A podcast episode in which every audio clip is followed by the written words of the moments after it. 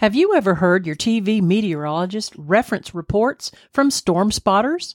Have you ever wondered where those reports were coming from? Would you like to be able to report severe weather that you observe in order to help others and maybe save a life? We're going to answer those questions when we come right back.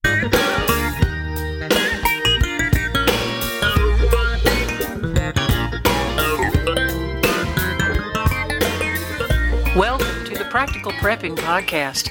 We're helping everyday people become prepared for whatever emergencies come our way.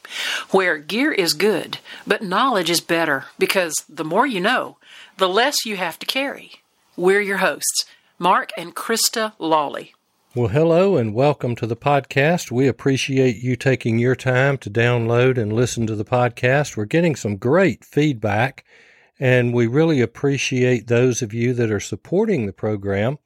And Krista, tell us how some of the easiest ways to do that. Oh, there's several ways. Uh, you can go to buy me a coffee dot com, I believe, and you can buy us a cup of coffee. It's basically a very kind fundraiser, and we appreciate that. You can also go to our webpage, practicalprepping.info, scroll down till you'll find the Amazon banner, and do your Amazon shopping through our banner. And although you're going to be doing your regular shopping as usual, we do earn a small commission from your Amazon shopping through our banner. So, yes, we appreciate you doing that as well. We certainly do, and we thank those of you that have already done that. And we just wanted to make mention of that before we get into our topic today. And that is reporting severe weather. Now, there's a number of ways that you can do that, and we're going to share those ways a little bit later. There's some information that you need to be able to pass on to be able to pass those reports to your local meteorologist or your local National Weather Service. Our sponsor tonight is a book that Krista and I co authored, and it was our first book together. It's Making Contact During Emergencies and is information that may save your life during disasters, or if you're lost on a trail, or if you come upon someone who is injured and you need to get help as we wrote it, we had one of our son in laws in mind. Yes, he's an avid hiker mm-hmm. and would often be hiking on his own. And I believe he used a satellite phone from time to time, but ever since we've gotten to know him better, he has now become a licensed amateur radio operator as well. So he's a fellow ham. And so this is really how you can make contact, and it covers pretty much everything from ham radio to smoke signals. Right. You don't have to have ham radio or license in order to make contact during emergencies. And our book lays out many different uh, devices that are available and different ways that you can uh, signal and mm-hmm. communicate for help if you need it. And it's just making contact and there's some interesting stories in there and we just encourage you if that's something that you do then we would encourage you to get that. It is available on our website and it is also available from Amazon. Absolutely. There are some reasons that the National Weather Service needs the public's reports of weather observations. One of those is the limitations of radar. You know, it's kind of interesting that radar would have limitations because mm-hmm. you actually I think I would more depend on radar, but actually, radar can only give you certain signals certain ways. Exactly. And radar is straight line. Mm-hmm. That radar beam is at an angle. It takes nine revolutions, I believe it is, to make a complete radar signal. Oh, okay. Now it starts at a half degree elevation a half degree elevation at the radar site, that's just almost ground level. That's maybe a sure. 100 feet off the ground or so. Mm-hmm. But then you go out 40, 50, 60 miles, that is going well above ground level. Yes, because it's at an angle, like exactly. So you get out 40, 50 miles from the radar, and, and I'm pulling these numbers off of memory, and you may be three, four, five thousand feet elevation and that's the lowest angle of the radar. Right. So that would be something you'd need to know when you're reading and understanding radar. Exactly. Now, what's below that? Now, we can easily go in and look at what's above that in the various levels because that thing comes around at a half degree, then one degree, then one and a half, and two. And it builds a pretty good picture above it but the radar has no way to know what's going on below that. Kind of like where we are as as you were ground ground level. Well, yes. Now our radar is probably 30 miles from us, so it's really not that bad, but if you're using the Columbus radar to look at Birmingham, you're looking at a radar beam that's a couple of thousand feet off the ground. Yeah, and that can give you a very different picture. Or it of- doesn't give you a complete picture. Exactly. So we need those reports. A good way to do that is with trained storm spotters. The National Weather Service depends on that ground truth, and therefore it needs the reports from the field. And a lot of the storm spotters that you may hear reports from are radio operators, ham radio operators, but not all. No, a lot of them are actually weather chasers, storm chasers, storm spotters, and there actually are classes and Mm-hmm. ways to certify being a, a certified storm spotter. Now, we're not talking about storm chasing tonight, and I will say that we would discourage storm chasing Right, unless you really, really know what you're doing. exactly that is a very dangerous enterprise. and what we're talking about here is storm spotting. Spotters, yeah, like someone's in a specific location and they're giving information about what's going on in real time in their location. Or you're traveling and you observe this. hmm You can report this to National Weather Service office in different areas. So don't think that you must be a ham radio operator. And for that matter, don't think that you must be a trained storm spotter in order to be able to make reports. Most of us know what a tornado looks like. Right, and there's a specific definition of a tornado. Mm-hmm. Some things need to be reported and some don't. But now those things that need to be reported need to be reported in a proper manner. Aha, Like a tornado. exactly.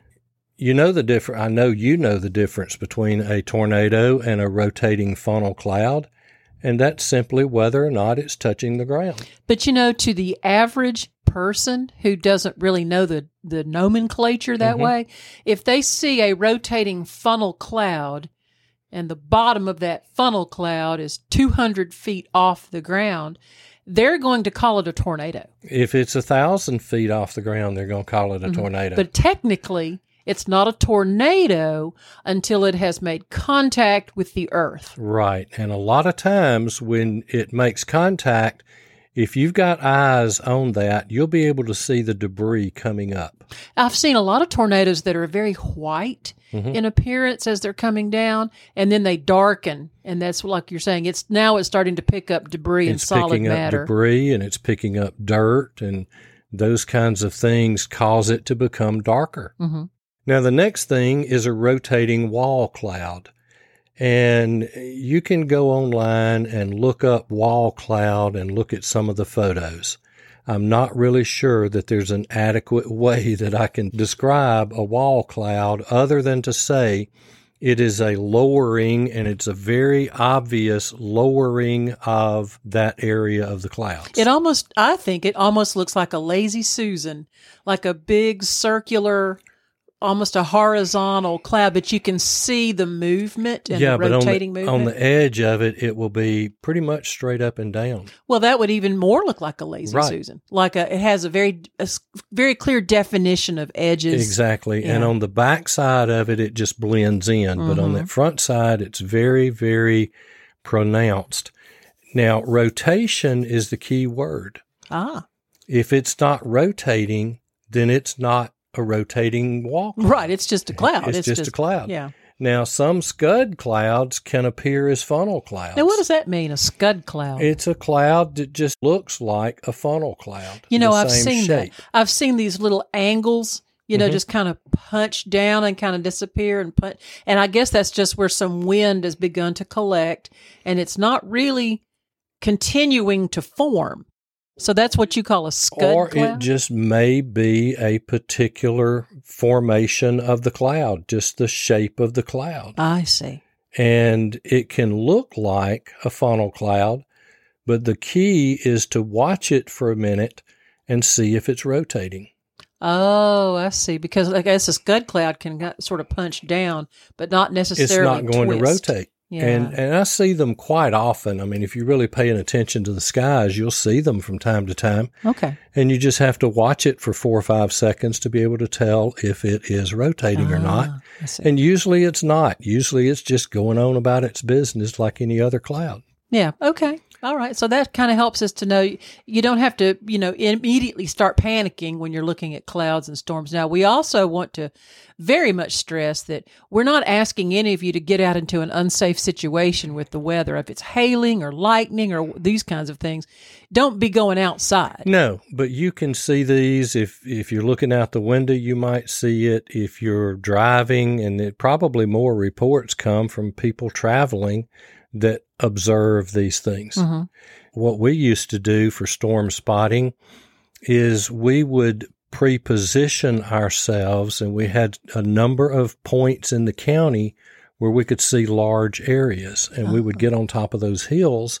And we, what we were looking at was really five to 10 miles away, and we were totally safe where we were.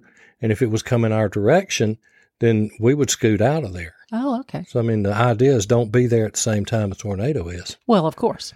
You also want to report any damage observed from a tornado. So, you want to report that tornado, that rotating funnel cloud, or damage that's observed from that tornado. And that can be damage that's occurring because you're seeing the debris, or it can be damage that has already occurred and the tornado has passed by. I know the National Weather Service will actually send trained observers out after the fact to try to determine Mhm. if indeed it was a tornado or was it straight line winds or what it could be. You know, in our area, a lot of times we don't actually see the tornado because they get rain wrapped. Exactly. Explain what rain wrapped is. Well, there's just so much rain around it that you can't see it. So the tornado can be happening, but it's that wall of rain that is It- in front of it. Correct. Or, or all the way around it. You just never see it. That's one of the problems with observing and chasing in the North Alabama, Southern Tennessee is there's so many hills here and it would be blocked out even if you could see it. Right. So you don't want to be out there calling yourself chasing and wind up being in the path of another one because they tend to come in multiples, not just one. hmm true. Now, they all form from a severe thunderstorm.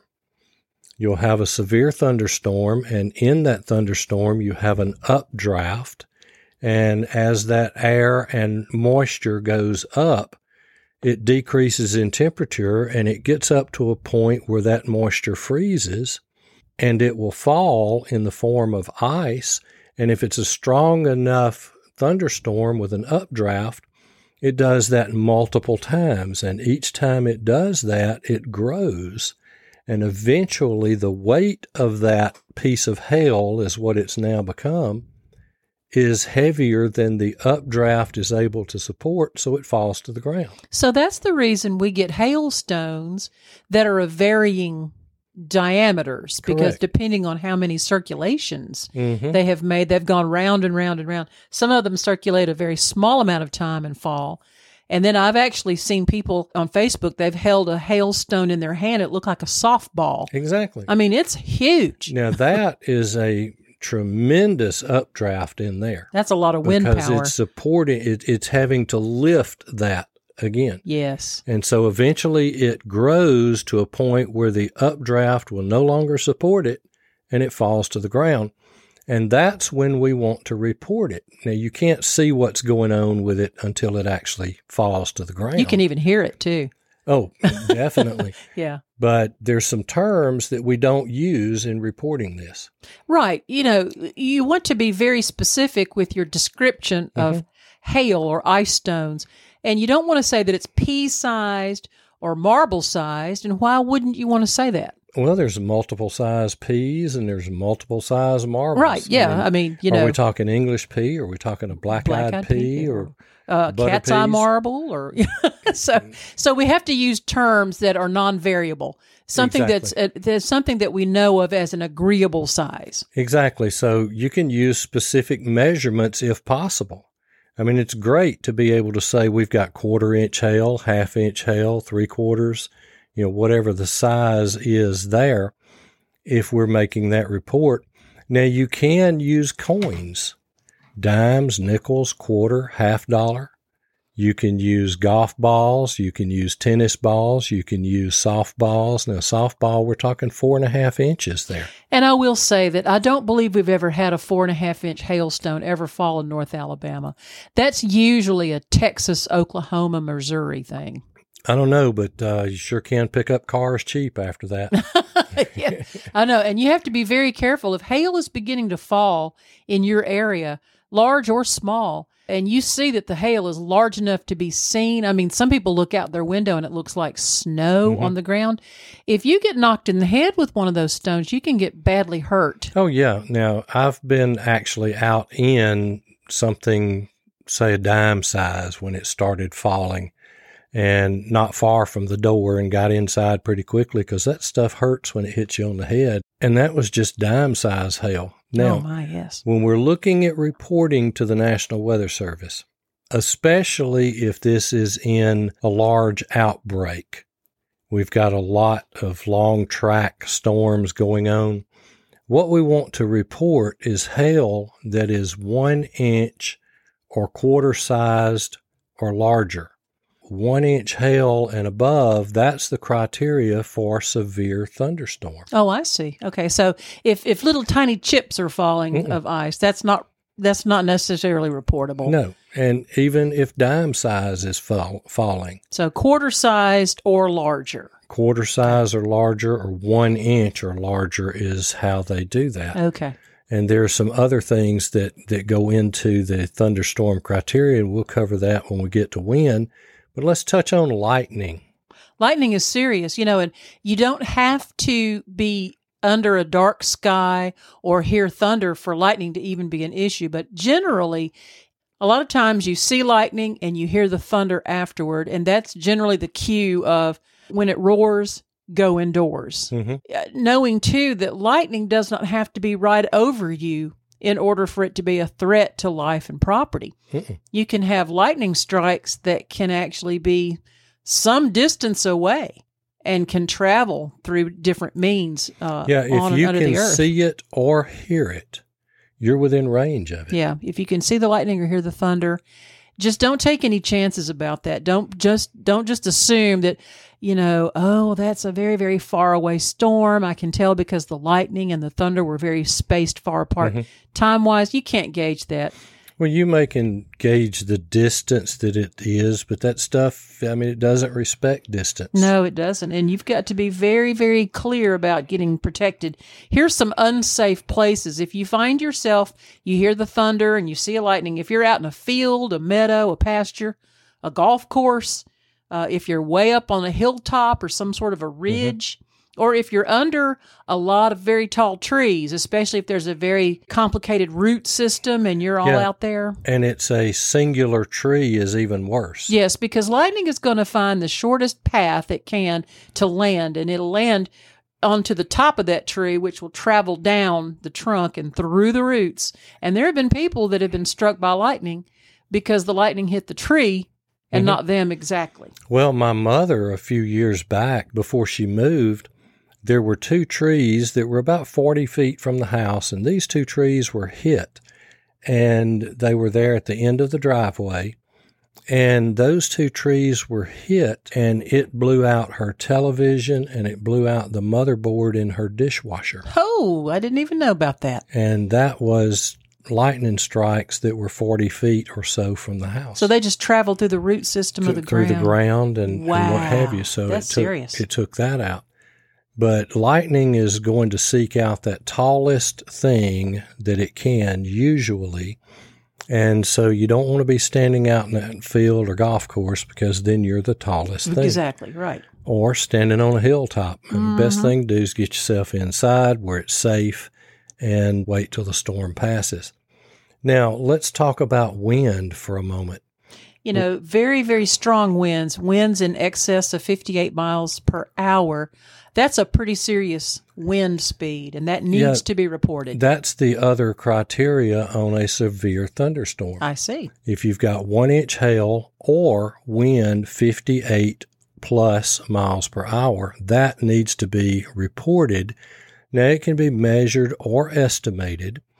It's great if you can measure that wind speed. We have that on our weather station here at the house. But I also have a little portable anemometer that I can carry and measure wind speed. But you can also estimate the wind speed by visible effects. And one of the things that 58 miles per hour uh, winds are going to be pushing over trees a lot of times. It's going to be breaking large limbs. And so if you see damage from wind, whether it's trees down or leaning or twisted or topped or roofs blown off, report that. And there's no need to try to determine if it's a tornado or a straight line wind because, like Krista said a minute ago, the next day there are going to be certified meteorologists that are going out doing assessments and they are going to be determining what it was and the strength of it. Exactly.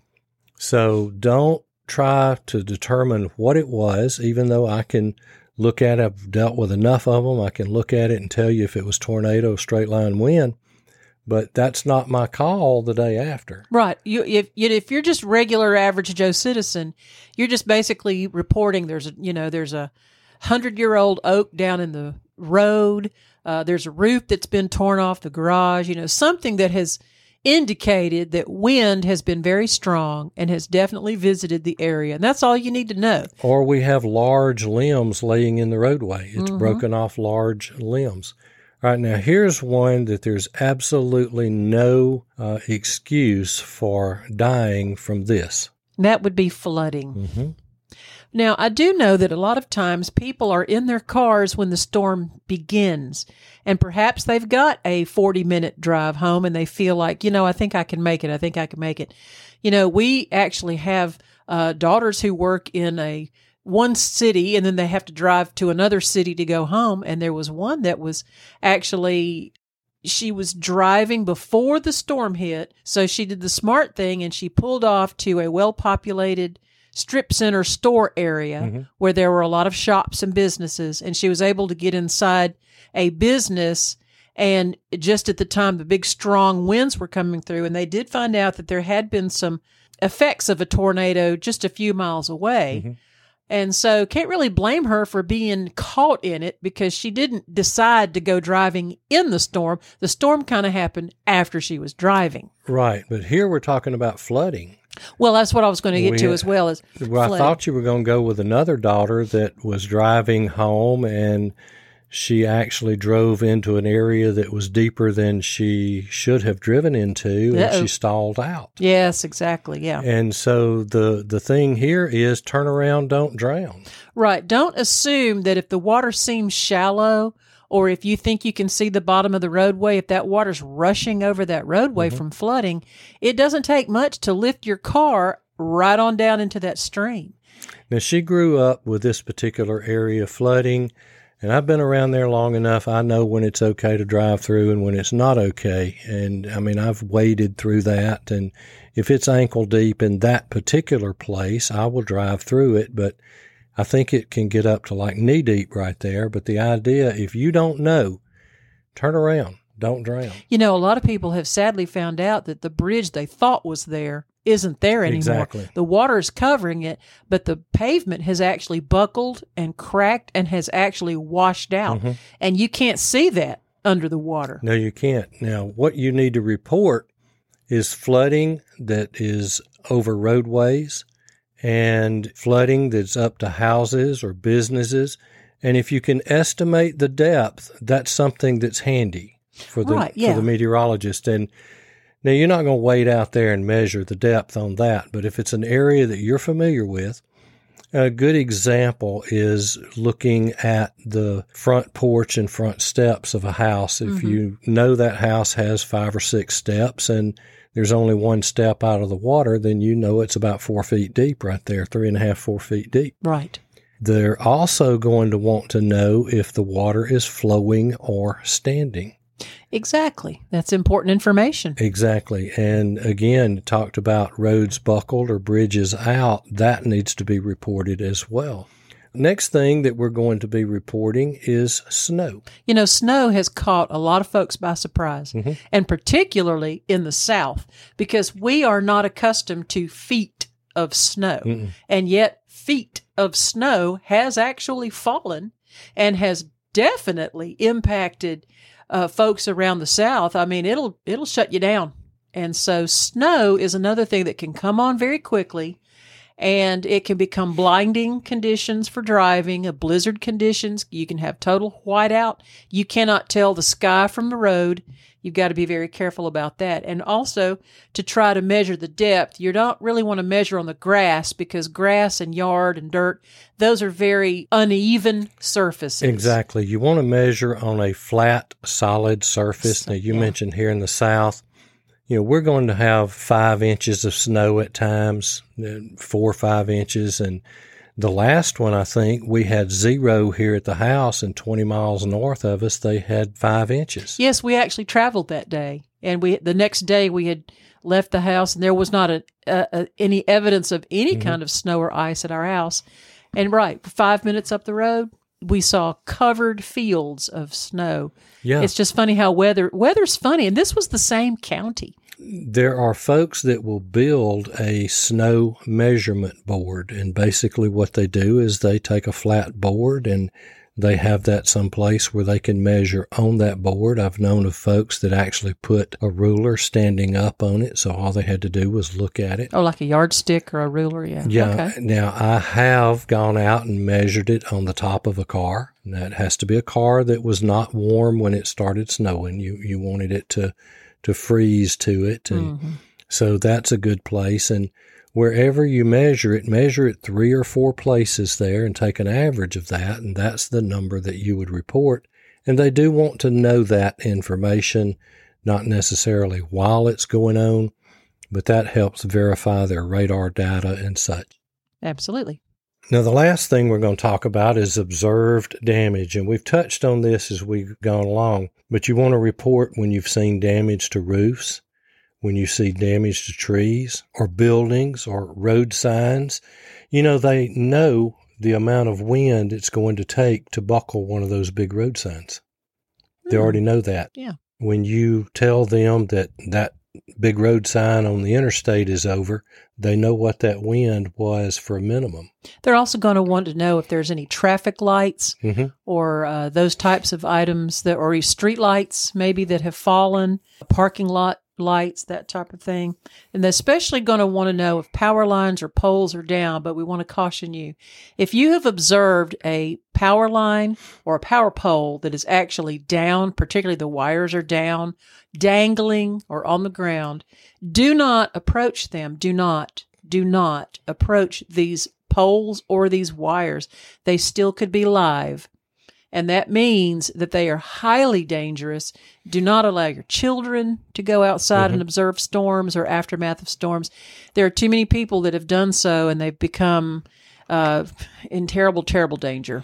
Let me add here too that if you happen to be in a vehicle, and this can happen even in a wreck, where a power line comes down and that power line is across your vehicle, stay in the vehicle. Stay in it. Don't try to get out. Wait till help gets there. They know what to do. They know how to handle that. But if you're holding, if you're touching that car and that line is on it and your foot touches the ground, you've completed that circle and you've probably had your last meal. Well, also, if you come upon someone who has hit a power pole Mhm. that's down and you're not a trained professional, don't you go running up to their car. Exactly. Before, you know, it, it's okay to go up to a wreck and assist somebody, but be absolutely sure there are no power lines down on that vehicle. And if they are, then just encourage them to stay inside that vehicle until help gets there. Fire departments are equipped to be able to remove those lines from the vehicle. And there's special gloves, there's special equipment to do that with. I, I would just encourage you to encourage everybody to stay in their vehicle if their power line is down And don't trust anybody to say that the power is out. No, don't. We talk about how we can be involved in reporting weather observations. You mentioned while ago some of the storm spotter classes. If you'll call your National Weather Service, they will put you on that list. There are some online courses, there's some in person courses at time, and there's Storm Spotter Basic, Storm Spotter Advanced, and there's quite a few of those classes available. Call your National Weather Service and ask them. You can check your local National Weather Service website, and that will often have that information on there. There will be a place on most of them that will have, say, storm spotters. Click on that, and you'll be able to find some information. Call your local EMA and ask them. They can put you in touch with some of the folks that are going to be teaching these classes and get you up to speed on storm spotting. But when it comes to reporting, each National Weather Service office website is a little bit different. But there is a telephone number that you can call, and in during severe weather, it will usually go to an answering machine. But those are checked very quickly to pull information off. What they don't want is folks calling and saying, What's it going to do? You know, what, what's right. it going to do at my house? Yeah. Is it going to be safe to travel? Is this road open? They just don't have the personnel to be able to answer those kinds of questions. But those machines do get checked to take those spotter reports off of there. And that goes into their figuring for what's going on and is fed to the meteorologist, the warning coordinator, and ultimately to the local news services that are putting that information out. And some of these also have online reports that you can do. And for the ham radio operators, there's several other options that we can do, and that's usually calling it in to someone who is in direct contact with the National Weather Service. So it's an interesting hobby, very interesting to learn to operate some of the radar. I've mentioned it before on my computer. I have GR level three that's Gibson Ridge. Tell us a little bit about GR Level 3. It's just a it's almost a real time. I mean, it's street level radar. You can download different things to literally get your street on there. Hmm. The image on there during severe weather, since it takes about six minutes for that radar to make a full pass, your radar image usually will be less than six minutes old. And you can look at different tilts on there but and there's a full function two week free trial.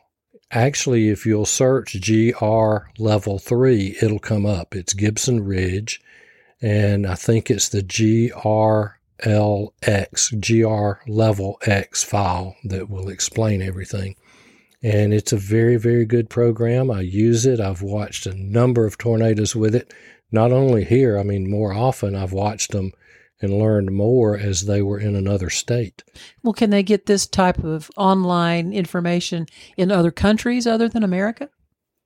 Uh, I don't know what would be available in each of those countries. Now, you could get GR level three if you want to watch Alabama tornadoes from France. I mean, it'd be okay, but perhaps other countries have a similar. There may be something uh, similar in other countries, and I, because weather reporting and weather watching has become more sophisticated and much more detailed. And I'll tell you that it's because of these storm spotters that many lives have been saved. Mm-hmm. These meteorologists will get on television and they'll do what's called wall to wall coverage.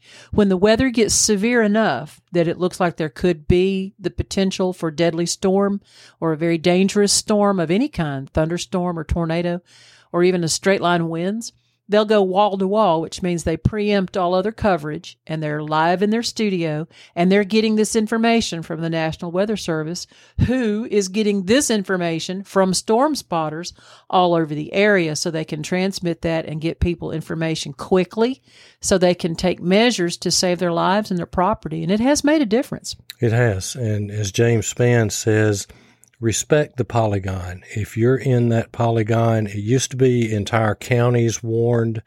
Today, it may say the county's warned, but you look on there and it's a polygon. And if you're in that polygon, respect it. Go to your safe place. be ready to take action. But we'd like to encourage you to become involved in storm spotting and to become involved in reporting storm issues and weather data because the more of us out there that are doing that, the better the National Weather Service can serve because they cannot see below that radar beam. So they, they call it eyes on the ground. Need eyes on the ground. We need ground truth. Anything else before we go? Stuff happens. You got to stay weather prepared. And we'll see you next time. Thank you for listening to Practical Prepping Podcast. You can contact us through email at info at practicalprepping.info or on Facebook. The link is in the show notes. Until next time, remember, stuff happens. Stay prepared.